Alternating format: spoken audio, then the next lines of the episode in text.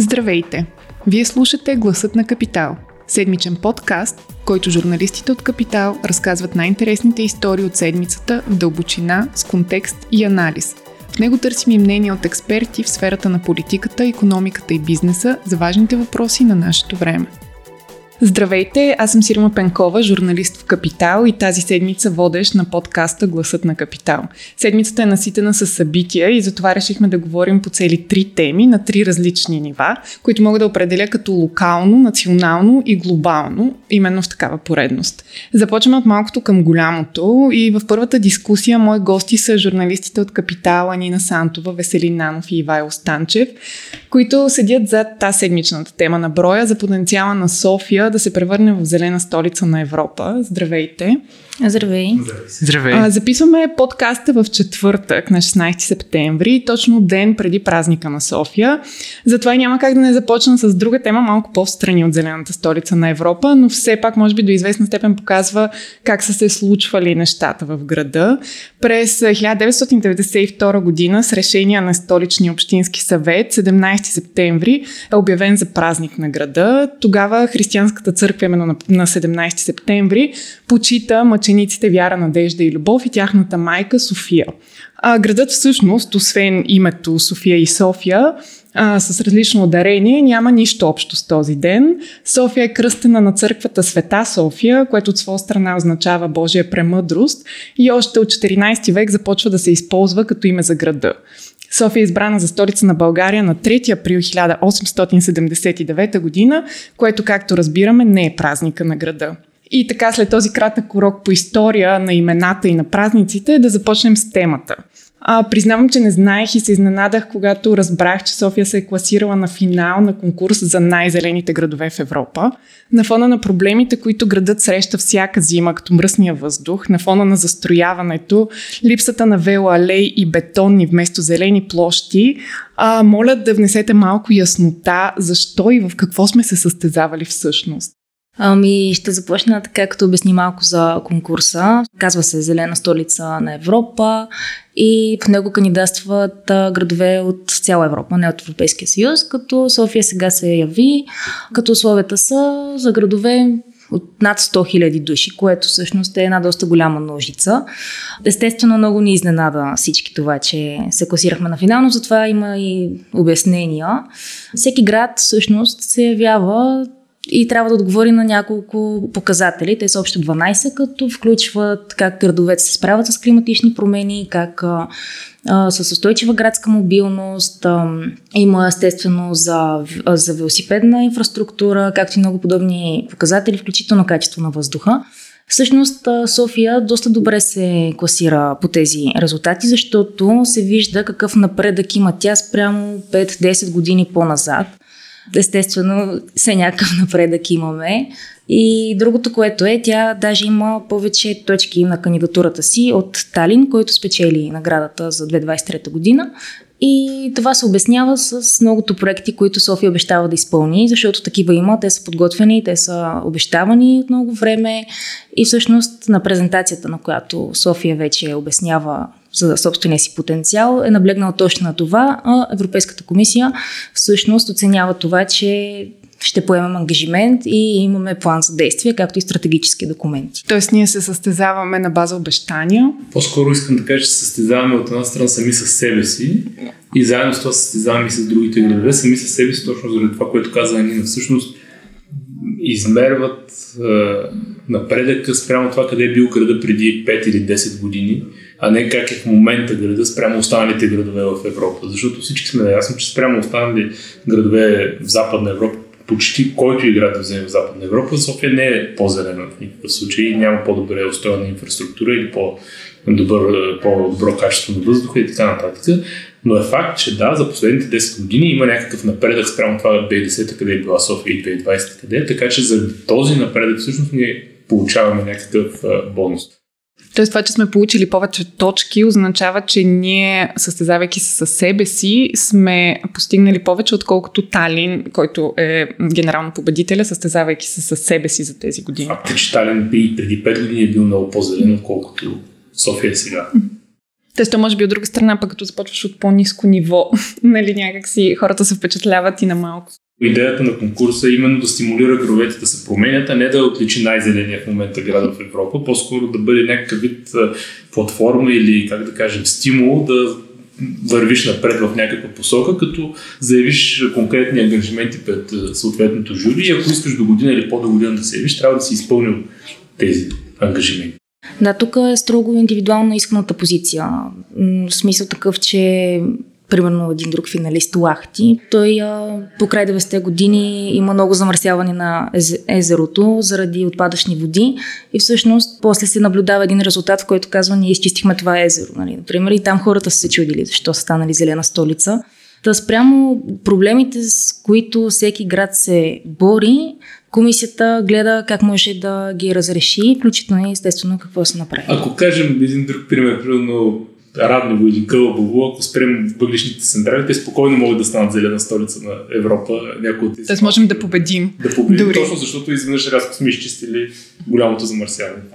Добре, и макар че ние се състезаваме със себе си, все пак според мен не е лошо да знаем къде се намираме спрямо други европейски столици. А, побеждава ни Талин, столицата на Естония. И а, за да дам няколко сравнения и слушателите и читателите на Капитал могат да ги видят а, представени графично, колко е общата дължина на велоалеите в София? Отговорът е 55 км или три пъти по-малко отколкото велоалеите в Любляна и над 6 пъти по-малко отколкото велоалеите в Гренобъл.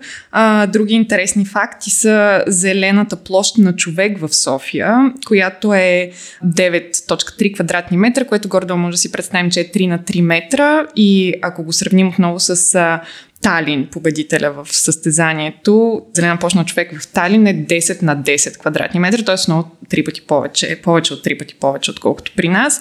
Нека кажем, че положителното в цялото ни участие в този конкурс е, че сме обещали проектите, които сме представили да се случат във времето. Та може би тук е важно да кажем какво сме обещали да се случи в София и в какъв срок и съответно колко ще ни струва това. Да, независимо, че София не спечели, тя поема ангажимент. Това се случва след като София, Общинския съвет на столична община, приема че в бюджетите си за 2022 година и 2023 година ще изпълни 7 общо зелени проекта, както и ще въведе мерки, свързани с повече зеленина. Стоеността им грубо е 40 милиона лева, като ще изборя някои от тях. Първия е изграждането на първи участък от Зеления ринг, а, като това са 3 км, скромните 3 км от общо 32, а, от гара Пионер до зала Рен Армеец. Това е вел, и пешеходна алея. А, освен това, други проекти са речния парк Монастирски ливади, а, за който има само сега изготвен подробен устройствен план и доста във времето така наистина ще го видим. Освен това София търси нов начин за обещетения на частници, в които, чието имоти попадат върху зелени клинове. А това е един проблем, който София сериозно трябва да помисли как да се справи. Това стъпка в тази посока, очевидно. Ще се изграждат пешеходни пасарелки, както и ще се изграждат дългоочакваните велосипедни връзки между големите квартали спални, така наречени Младост, Дружба и Люлин към центъра. Както и, както вече спомена ти, имаме проблем с достъпността до зеленина и именно заради това София ще подбира училища в райони, в които достъпа до зеленина е малък и в тях ще прави споделени паркове, т.е. тези училища ще се ползват за паркове извън учебните часове и смята да въведе и поп-ъп паркове, които са пак така островчета в квартали, в които няма достатъчно зеленина. Това са пожелателни проекти или... Те дори да не са, дори да ги запишем, както Нина каза в бюджетите, това първо направете сметка. Става въпрос всичките общо проекти да струват 40 милиона, което на фона на 2 милиарда бюджет за София е някаква прашинка и ако е толкова нали, е била цената и това е разковничето София да стане зелена столица, защото сега не сме го направили. Първо. Второ, повечето от тези проекти, да не кажа всички, са проекти брадясени от поне 5, някои от 10 години не се се случили, въпреки че са ефтини, както разбрахме. Например, зеления ринг. За първи път в Андъкла, кога? 2015 година, го обеща, сега сме 2021, тя го обеща за 2023 да е готова първата една малка миниатюрна частичка. Общо колко ще даде 60 км? 32. 32 км, те ще направи 3. след две години, евентуално. Речният парк има на Сирски ливади е почти застроен вече. Няма да се борят това, което е построено върху него, за да го изградат. Ако още две години не го направят, то ще се застрои цели и няма да има никакъв речен парк. Така че аз съм много скептичен към тези проекти. Да, може би някои от тях ще се случат, евентуално някакви пасарелки, пешеходки и там и не знам си какво ще се изградят пак и след две години ще се разпаднат, както повечето неща, но ако това е начинът да правим София зелена, не, това не е начинът. Може да видим много добре заетите от автомобили емблематични площади Александър Батенберг, Александър Невски, да видим улица Съборна, която две години се мъчи да стане пешеходна и не може и даже напротив връща се автомобилния трафик върху нея, да видим ремонта на емблематични места като Граф Игнатиев и улица Шишман, които са така да се каже, смисъл исторически градски центъри би трябвало да са наистина лицето на града. Така че всичко това показва липса на целенасочена политика и не знам, аз лично не вярвам, че нещо, кой знае какво ще се получи. Да, според мен такъв тип глобални примери трябва да се следват и прилагат съответно спрямо локалните характеристики на градовете и в такъв смисъл не е нужно да се измисля топлата вода, както се казва, или в друг смисъл зелената градска революция. Можем просто да се получим от някого. И а, заради това щях да попитам, а, може ли да сравним София с предишния победител в а, конкурса Любляна? Какво всъщност е предложила словенската столица тогава? С какво се различава от нас и какво е постигнала към момента, така че да чуем някакъв пример, който евентуално да последваме. Да, само накратко преди това ми се иска така да направя едно обобщение за предишните победители в този конкурс и то е, че като цяло това са градове, които наистина са изпълнявали системно целите си за това да бъдат по-зелени преди да спечелят тази титла, което е голямата разлика с София. Но това означава ли, че те могат да правят каквото си поискат след като я спечелят? Не, единствено това, това означава, че след като спечелят, те поемат ангажимент да развият, доразвият а, и продължат тези а, цели, като се вижда, че а, тази инвестиция от а, наградата отива обикновено за информиране и променяне на гласите на обществото, след като вече инфраструктурата е изградена. А каква е наградата, извинявам се, само да попитам? Ами, наградата, която беше дадена тази година, е в размер на 600 000 евро. Да, всъщност преди нямало такава парична награда. Това го има последните години. И преди е била по-малък бюджета, сега е повече. Тоест те трябва да се използват, за да стане зелена въпросната столица. Те не победител. се използват за осъществяването на някакви инфраструктурни проекти, а се използват за комуникацията на събитието. смисъл всички знаем, че на Европа е много важно да се говори повече за това. И просто да вече отиват за провеждане на конференции, за комуникация с гражданите, за събития, за така да се каже престиж, пиар но това е капиталова, капиталова програма, разход за инвестиции в проекти, докато другото е по-скоро, както не казва, пиар на събитието. Да, и за Любляна. Да, да се върнем към а, Любляна, която всъщност е и първата така столица в а, Централна и Източна Европа, първи град, който спечели титлата през 2016. Няколко неща се отличават за Любляна. Може би най-така ключово е фактът, че на а, всеки гражданин на Любляна се падат по 542 квадратни метра зелени площи. Сега тук с оговорката, че гражданите на Любляна са само 300 хиляди, но все пак това число е впечатляващо. И то не е от само себе си. А, става въпрос за една целенасочена политика, която а, кмета Зоран Янкович провежда още от а, стъпването си на позицията кмет през 2007 година.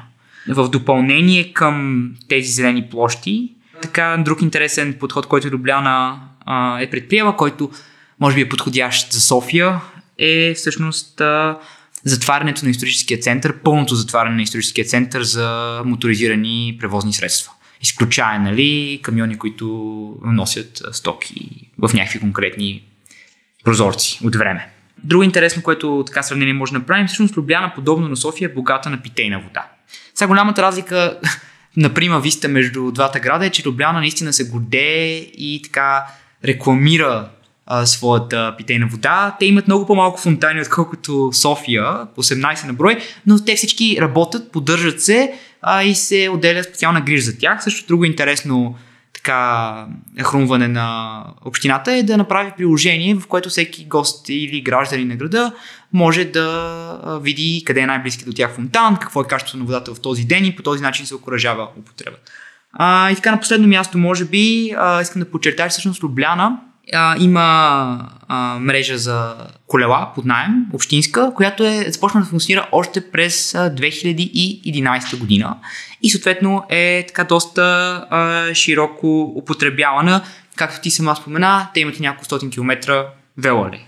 190. 190, извинявам се. Може би заключение, интересно е да се отбележи, че всъщност двигателя на тази промяна е именно този кмет Зоран Янкович, който а, идва от бизнеса. Той е успешен бизнесмен преди това и също така може би дава някаква идея за това как би изглеждало едно или как би изглеждал един бъдещ лидер на София, който може да претвори тази промяна, която до сега не се е случила толкова дълго време. Да, това е а, добра прелюдия към това какви очаквания може да имаме ние при положение, че местното управление няма да се промени до 2023 година, когато са следващите избори за кмет, но все пак а, да кажем какво да очакваме да се случи през следващите две години и ако не се изпълнят проектите, които сме предложили и заложили, какво ще стане? Или това са просто едни напразни обещания, които няма да бъдат спазени и ще продължим напред? Ми какво да стане? Най-много да не кандидатстваме повече за зелена столица и да си останем така, каквато сме, както започва нашия текст, зеленото не се асоциира с София, обикновено други цветове избираме, като сиво, кафяво и така нататък. Междувременно за тези две години, които остават за мандата на Пандъко, има немалко проекти, които са на дневен план. Аз казах, примерно един за улица Шишман, но предстои цялостния ремонт на пространството около храм паметник Александър Невски. Имаше проект за това Света неделя, който е също историческо място в София. Тези неща пък вземат да се случат както трябва. Виж, и ние почнем да възприемем града за малко по-приятно място и по-зелено, по-модерно, или как да го кажем така. Тоест, ако не са просто едни обещания за хубави неща, се реализират като такива. Еми, да, в смисъл, те на проект, на картинка много неща стоят хубаво, но после като стигнем до изпълнението, виждаме да, сещаме се за доста повече примери, които не са добре спазени обещанията, отколкото да са. Но все пак да отбележим, че това е едно добро начало и участието ни а, и стигането до финала в а, този Със конкурс. Не е повод да говорим по въпроса и най-малкото от общината да следват някакъв модел вече успешен за други градове. Да, и се повдига темата всъщност за необходим, необходимостта да се превърнем в зелена столица. Добре, благодаря ви много. А, да завършим разговора с надежда да накрая да не стане така, както с измисленето на празника на София. Избираме на база добро звучене, без ясна идея, което довежда до спорни резултати. Мерси. Благодаря. Благодарим. При мен остава Ивайло Станчев и към нашия разговор се присъединява Румяна Червенкова. Говорихме си за промяна на местно ниво, как София може да стане по-зелен град. Както обявихме в началото, продължаваме с дискусия на национално ниво, фокус която отново е промяната. А, пак да спомена, че записваме в четвъртък, няколко часа след като президентът Румен Радев обяви новия служебен кабинет, който наследява стария служебен кабинет. Той до голяма степен е същия с три нови лица. Валери Белчев, служебен министр на финансите, Даниела Везиева, служебен министр на економиката и Христо Алексиев, служебен министр на транспорта, информационните технологии и съобщенията, който взема мястото на Георги Тодоров. И ако първите две промени са ясни защо са се случили, нека обсъдим всъщност на какво се дължи смяната на служебния министр на транспорта. Всъщност ние очакваме малко повече рокади в служебния кабинет, тъй като въпреки общото така усещане и, социол... температурата, която мерят социологите, че има нали, одобрение на служебното правителство, него имаше немалко, те да кажем, гнили ябълки, които през последните вече 4 месеца не показаха линия или изобщо темпо на работа и поведение, както на по-голямата част нали, от служебното правителство. Безспорно транспортният министр беше един от тях. Причина за неговата смяна е точно това, което казах. Разминаване в общата политика на правителството, като там има един основен фактор. Това е проекта за удълбочаване на Варненския канал. Най-общо казвам, това е една от големите схеми на предишната власт, правителството на ГЕРБ На стойност близо 400 милиона лева, да кажем. Да, общо проект е толкова. Всъщност до него, доколкото знам, по момента похарчени са около 250 милиона, все още не всички пари са похарчени, но, но ефектът е, че това са пари дадени без конкурс, на, по непрозрачен начин, на неясни изпълнители или по-скоро те са ясни, но бяха крити до, до, до скоро, а, а и най-вече без цел. Защото всъщност това, за което би трябвало да служи удълбочаването на канала е големи кораби да стигат до пристанище Варна Запад, държавното пристанище Варна Запад, където има големи индустриални потребители, за да може нали, по-ефективно да се осъществява морски транспорт. Всъщност то не стига до никъде, стига до малкото пристанище на Смет Доган, което е кея за въглища на Тец Варна реално но с едно такова удълбочаване с а, други подаръци, които в предните две години се случиха от държавни структури, като пристанищна инфраструктура, на, да му подарят а, части от кейлова стена, терени и така нататък. Всъщност пристанището на Тец Варна може спокойно да се превърне в най-голямото във Варненския залив за много кратко време. И именно тези зависимости или как да кажем съмнителни постъпки и бездействия на служебния министър, даже напротив, той пред депутатите, доколкото така си спомням, изяви незаинтересованост най-малко казано по, по темата. И общо било всичко едва ли не наред. Няма какво там да, да, да се прави. Беше нормално Радев да го махне, ако приемем служебното правителство като негов дублиращ партньор на политическата сцена преди изборите за президент. В смисъл всеки негатив служебното правителство би предизвикал, би се отразил на рейтинга и на Радев. Както и обратно. Всъщност ние виждаме и обратната зависимост. Когато служебното правителство трупа положителни точки, това вдига и на, на президента рейтинга. Факт е обаче, че остават и други спорни лица, такъв, например, може да кажем, че Андрей Живков, служебният министр на ами енергетиката. Да, Андрей Живков е много странен министр на енергетиката, защото неговия сектор е един от най-горещите. Ние всеки ден регистрираме пореден рекорд на цената на тока и то не е просто рекорд, тя е три пъти по-скъпо от колкото е било миналата година. Природният газ е на, на, на исторически най-високите си нива в, не само в България, в Европа. Има огромни проблеми в държавната енергетика, свързани с въглишните централи, инвестираните близо 3 милиарда в турски поток. Той е министър, който не е дал една пресконференция, всъщност даде една, на която каза, че всичко е много зле в енергетиката и повече нищо не е направил.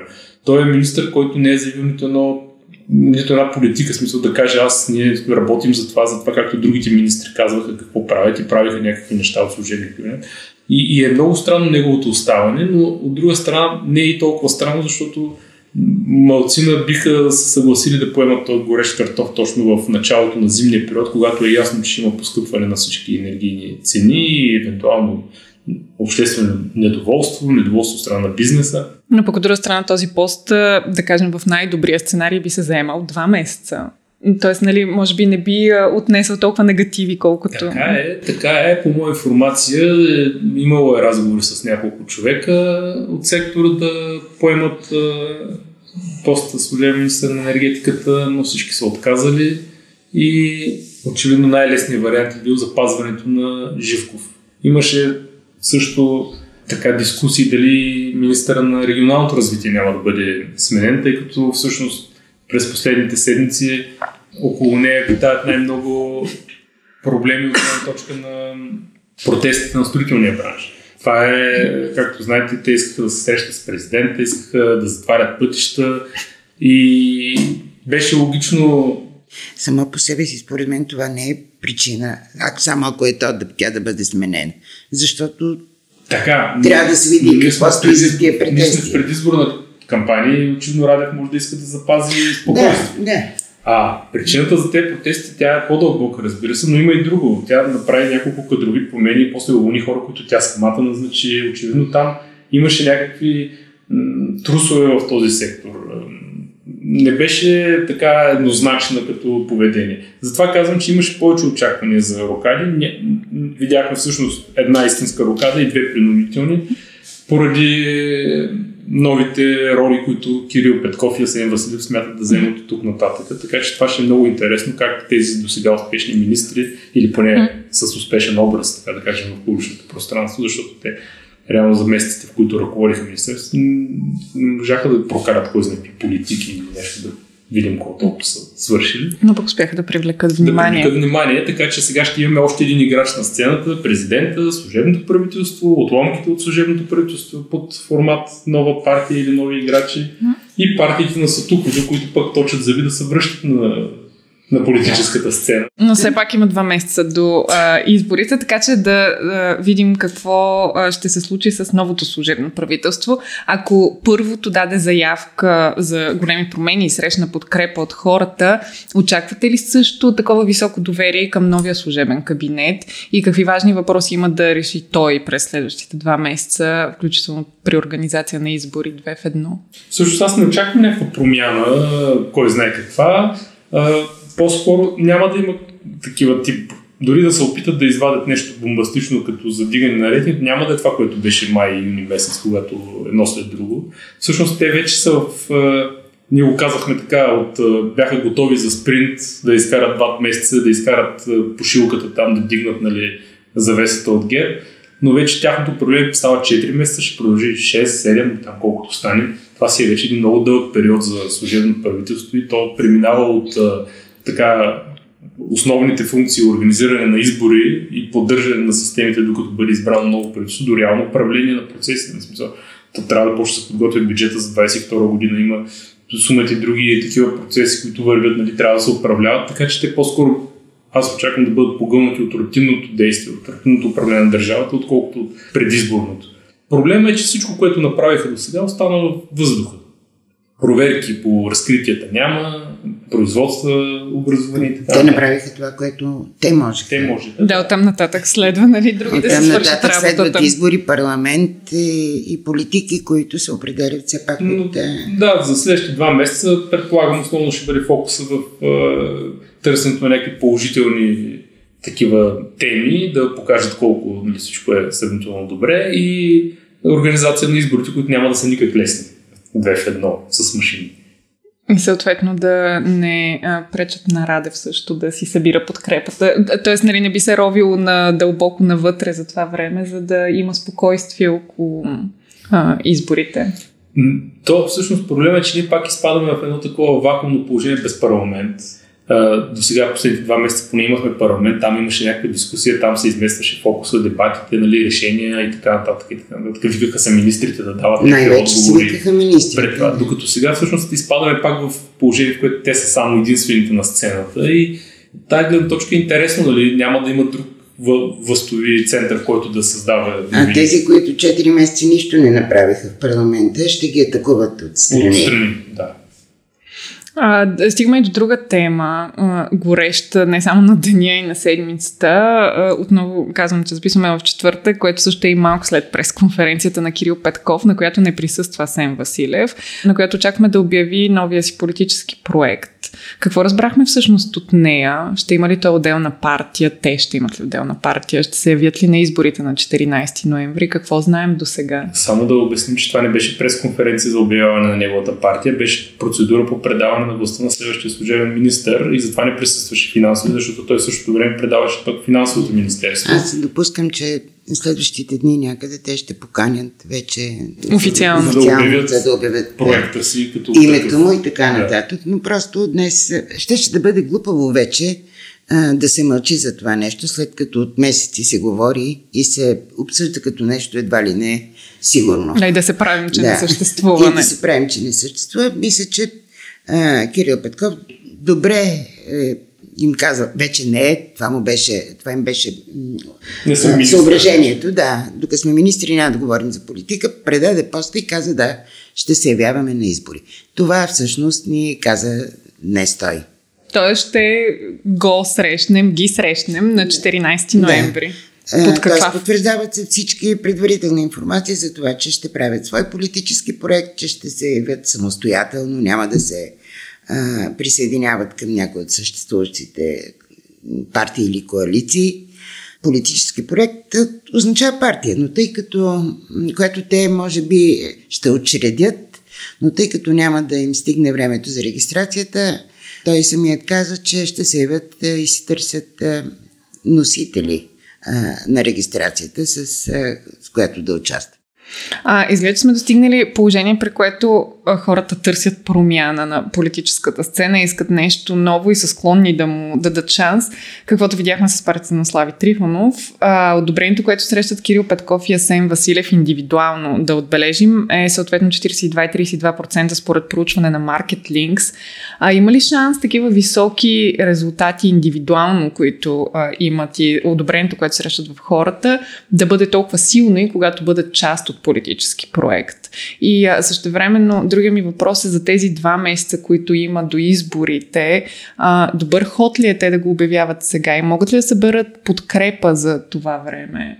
от сега до някакъв 14 те са закъснели, но не можеше да бъде по-рано по тези чисто технически причини.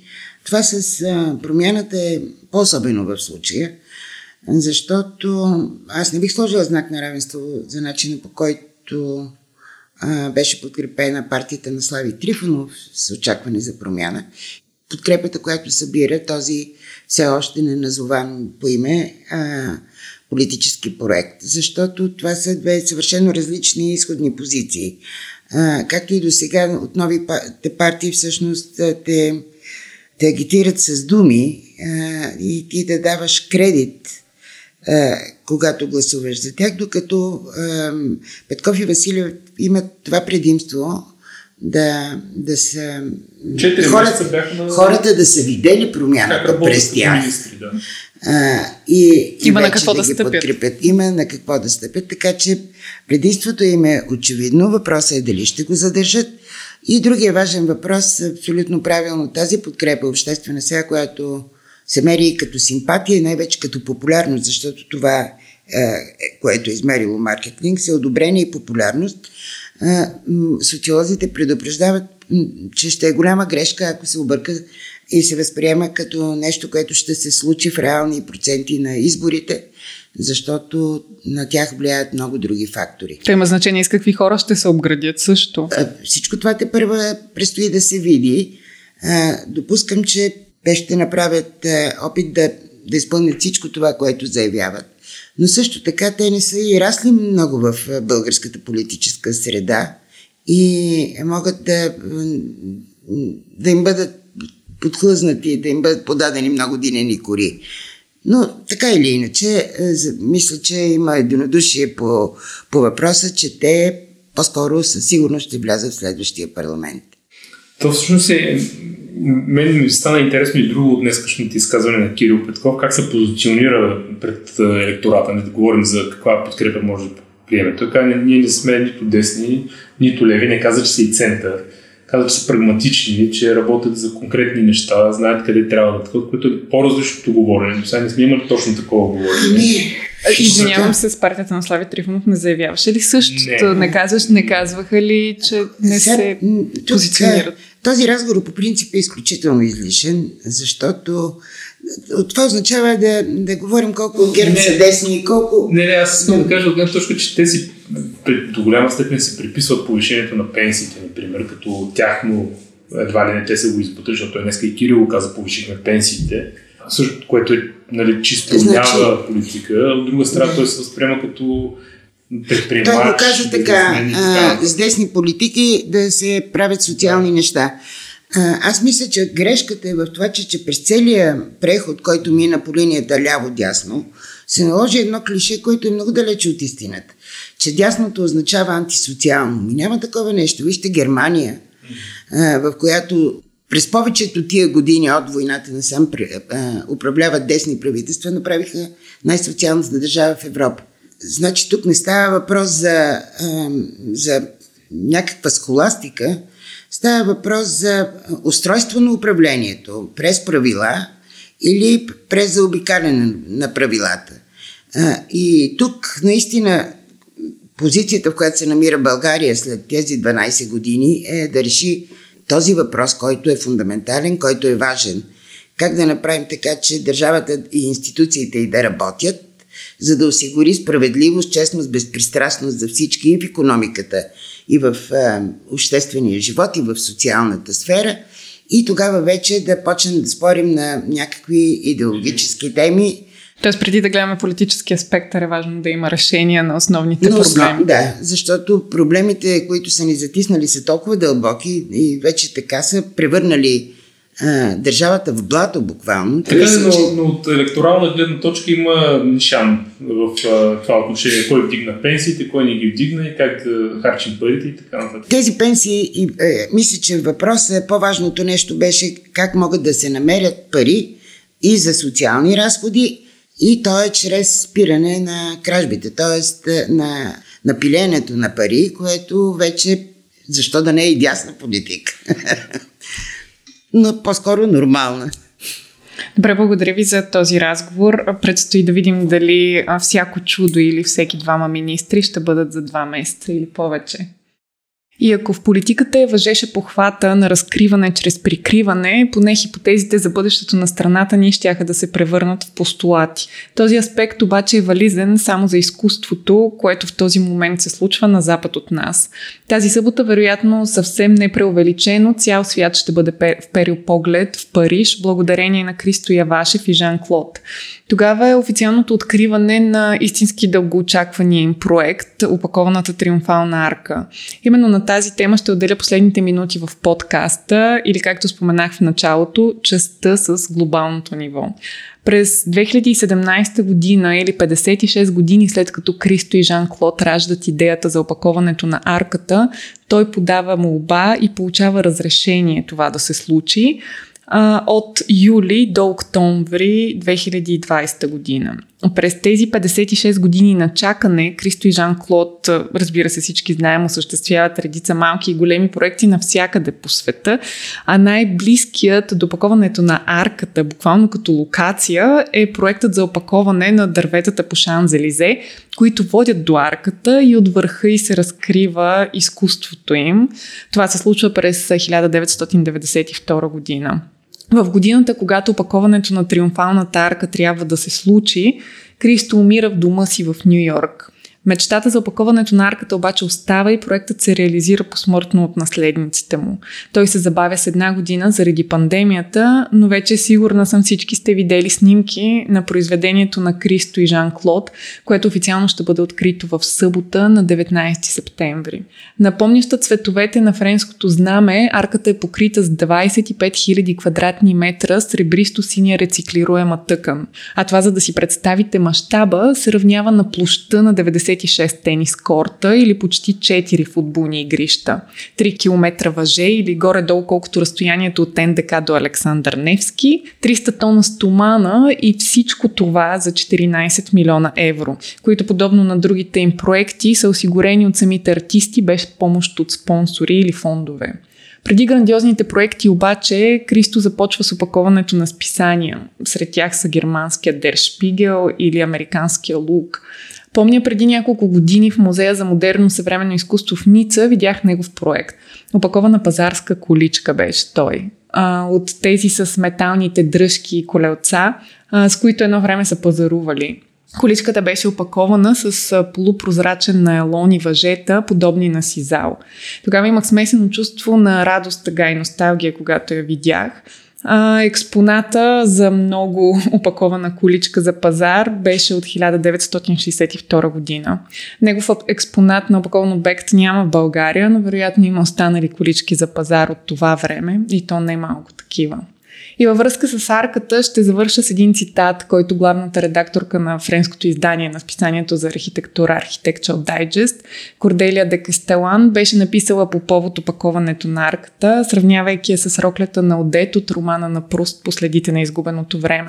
И цитатът гласи и тя отиваше да се преоблече, докато аз бях готов да протестирам, защото никоя рокля за града не би издържала сравнението с дивната домашна роба от крепдешин или коприна. И така триумфалната арка се разкрива пред публиката тази събота, прикривайки се със своята ефирна градска рокля. Пожелавам ви хубава събота и неделя. Ако този епизод ви е харесал и искате да слушате новите епизоди веднага, щом излязат, абонирайте се за гласът на Капитал в Apple Podcasts, Google Podcasts или Spotify. Обратна връзка може да ни изпращате на podcasts.capital.bg или в познатите ви профили на Капитал във Facebook и Twitter – Музиката, която чувате в този подкаст е написана от композитора Петър Дундаков специално за Капитал. Аз съм Сирма Пенкова, а епизодът монтира Тихомир Колев.